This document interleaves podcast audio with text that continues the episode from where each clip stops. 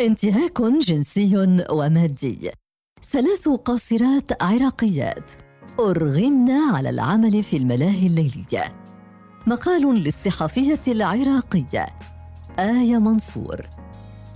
فيما يلي قصص ل3 قاصرات يعملن في أحد الملاهي الليلية في بغداد هارباً من ظروف عائلية مزرية وظالمة، ليقعن في حال أسوأ لجهة المعاملة والانتهاكات الجسيمة لحريتهن وطفولتهن المطعونة بخنجر الذكورية في بلاد تحارب النساء بكل ما أوتيت من قوة. سهاد: أجبرني مسؤول في النادي الليلي على ممارسة الجنس مع رجل يتخطى عمره 70 عاماً. تكرر الأمر معي، لا أستطيع الرفض، سوف يرمي بي في الشارع. تحاول سهاد 15 سنة إخفاء الندبة فوق معصمها. تقول إنها حاولت الانتحار 4 مرات منذ بدء عملها في ذلك الملهى الليلي قبل 1.5 سنة. كانت طفلة وما زالت طفلة، تحاول استيعاب ما يحصل حولها. تؤكد أن عالم الليل لا يشبه عالماً آخر في الحياة. سهاد، وهذا اسم أرادت أن نكتبه بديلاً عن اسمها الذي بدوره لا تتداوله في الملهى ومع الزبائن، تعمل بدوامين، الأول يبدأ عند 8 مساء حتى 12. تستريح وتتناول بعض الطعام لتبدأ دواما ثانيا من 1 حتى خروج آخر رواد الملهى. جئت إلى هنا بعد وفاة والدتي، استبرأ مني الجميع، أبي، عائلته، وعائلة أمي. أمضيت وقتا طويلا وسنين من الشقاء والتنقل بين بيت وآخر.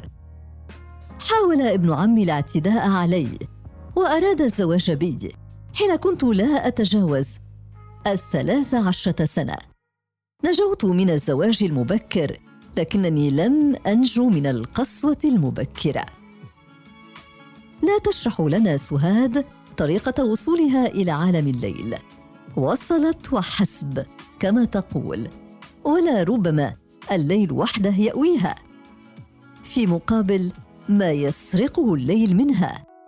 توضح أن الاستغلال متنوع في المكان الذي تعمل فيه، فهو جسدي، نفسي، ومادي. يقوم الشخص المسؤول عنها وعن مجموعة من الفتيات بإجبارهن على فعل كل الأمور التي يطلبها منهن، كالرقص مع الفرقة الموسيقية والمغني، أو التوجه إلى الطاولات ومحاولة التقرب من الزبائن. لا نريد فعل ذلك. نجبر أيضاً على ارتداء أيضاً معين من الثياب. تؤكد سهاد أن جميع العاملات في الملهى الليلي يقدمن خدمات متعددة، من الرقص إلى تقديم الشراب والطعام، ثم تذهب كل واحدة برفقة من يريدها ويختارها. لا شيء يحدث بإرادتنا، والتي ترفض تضرب وتهان. يحدث ذلك في العراق بشكل شبه علني ومن دون تدخل من الدولة ولا القضاء. ملاهٍ ليلية تستغل القاصرات اللواتي يتم ابتزازهن جنسياً مقابل أموال بخسة للغاية، إذ يبدو أن هناك مافيا تجني الأموال من تجارة الأجساد على حساب القاصرات. توتي، قاصرة أخرى تروي لنا قصتها. اسمها الفني توتي، لها من العمر 16 سنة. رمت بها الحياة مثل كرة قدم نحو ملعب تجارة الجنس والاستغلال الجسدي. تبالغ في وضع المكياج على وجهها، تفوح منها رائحة مثبت الشعر لكثرة ما استخدمته لتثبيت تسريحتها. ثيابها مرصعة بأكسسوارات لامعة، حتى ثياب الداخلية عليها أن تكون أكبر حجماً لإبراز مفاتن. تقول ثم تردف: أشعر بالخجل، والله ألا تصدقين؟ على كتفها وشم يحمل عبارة يا جرح، وأسألها عنه. تضحك وتقول: لا تعتقدي أنني غاضبة بسبب رجل، فما زلت طفلة كما قالت أمي قبل أن أهرب من المنزل. توتي الطفلة هربت من بيتها في الناصرية بعدما قرر والدها تزويجها للمرة الثانية من طاعن بالسن بعد وفاة زوجها الأول الذي تزوجته وهي في 13، وكان يكبرها ب40 سنة. توفي بصراع عشائري ولم ترث شيئاً منه، ما أغضب والدها وجعله يفكر بتزويجها مرة ثانية لأحد الأثرياء لعله يستفيد من الصفقة. في المرة الأولى لم أوافق بيني وبين نفسي فقط، وهو توفي بعد سنة من زواجنا. المرة الثانية جلب والدي شخصاً لا يستطيع المشي لكنه يستطيع الزواج والتكاثر، وأصغر أحفاده أكبر مني. أصبت بالرعب لكن لم أخبر والدي بنية الرفض، سيقتلني، فلو تأخرت بجلب كأس الماء إليه يضربني به. كيف لو قلت له لا في مسألة كالزواج؟ هربت توتي إلى بغداد، وفي إحدى محطات الحافلات اقتربت منها السيدة وأرادت مساعدتها، فحدث ما حدث.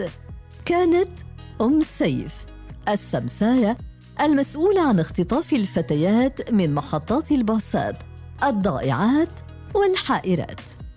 استقبلتني في منزلها الذي يحوي 10 نساء بأعمار مختلفة، ولم تبدأ طلبها بمنحها إيجار إلا بعد 3 أشهر من المكوث عندها، وكأنها احتجزتني خلال هذه المدة كلها، فخيرتني بين العمل أو الخروج من المنزل.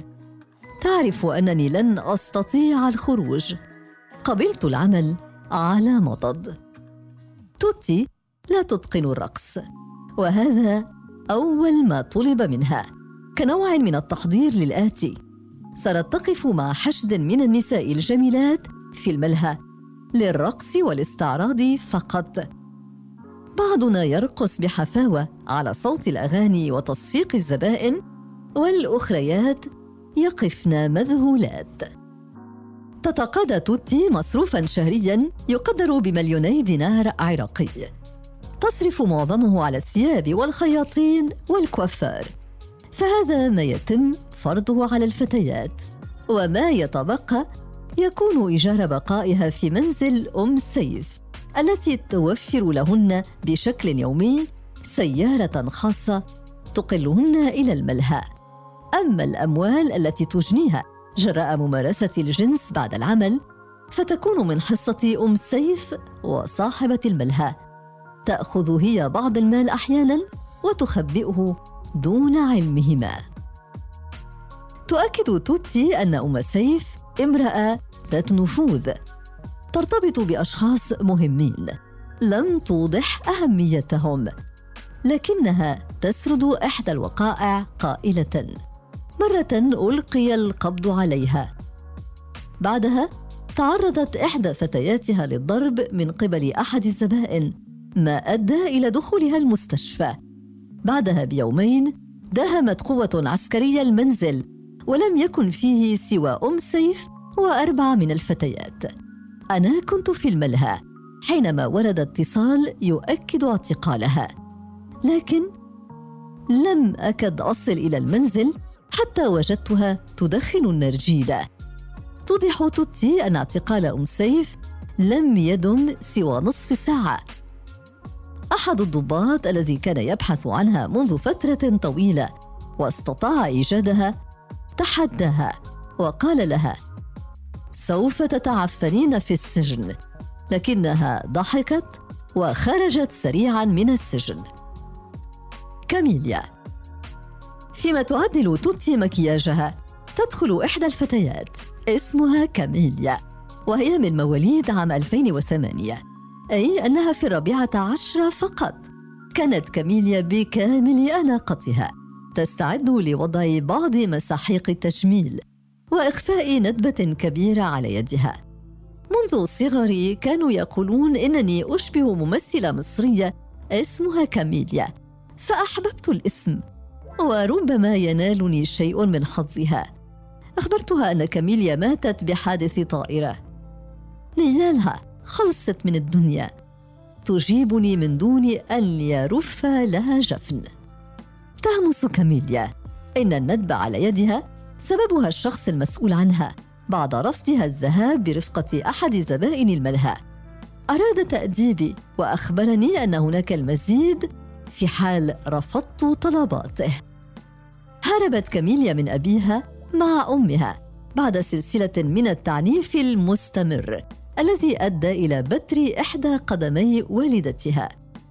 هنالك آثار من تعذيب الوالد ما زالت ماثلة على ظهرها وساقها، يكاد يكون جسدها بحسب قولها مختبراً للأمراض الرجالية. هربنا إلى بغداد من أبي الذي كان يبحث عنه. والدتي أرادت أن أذهب إلى دار الأيتام لكنني لم أستطع تركها. عاشت كاميليا مع والدتها في غرفة تعيش بالفئران، كانت مخزناً. استعارتاه من رجل طيب بحسب قولها، كان يقول ابقيا هنا ولا تفكرا بإيجار أو شيء، بخاصة أن الأموال التي أخذناها معنا كانت قليلة جدا. حاول الرجل إيجاد عمل لوالدتي، كان يرفض عملي لأنني فتاة وصغيرة، لكن من يقبل بعمل امرأة بقدم واحدة؟ عملت كاميليا في الفترة الأولى في أحد المقاهي تقدم العصائر والدخان، فأراد صاحب المقهى أن تنتقل إلى ملهى يمتلكه. رفضت كاميليا فأجابها هذا أمر وليس طلباً، أو تخرجين من هنا، مشيراً إلى باب المقهى. انتهى بها الأمر في الملهى، جسدها فريسة للمهتاجين البيدوفيليين كما تصفهم. كانت تضع اللمسات الأخيرة على مكياجها الذي يخفي خلفه وجهاً مغموراً بالأسى. تنظر إلي بوجهها الجديد، المكياج لا يغطي حدقتي عينيها، فيهما كل الألم والحزن، لكن بلا دموع. تضع ابتسامة مزيفة على وجهها وتتركنا وتتجه إلى الصالة حيث تجمعات لرجال يلهثون ويسيل لعابهم.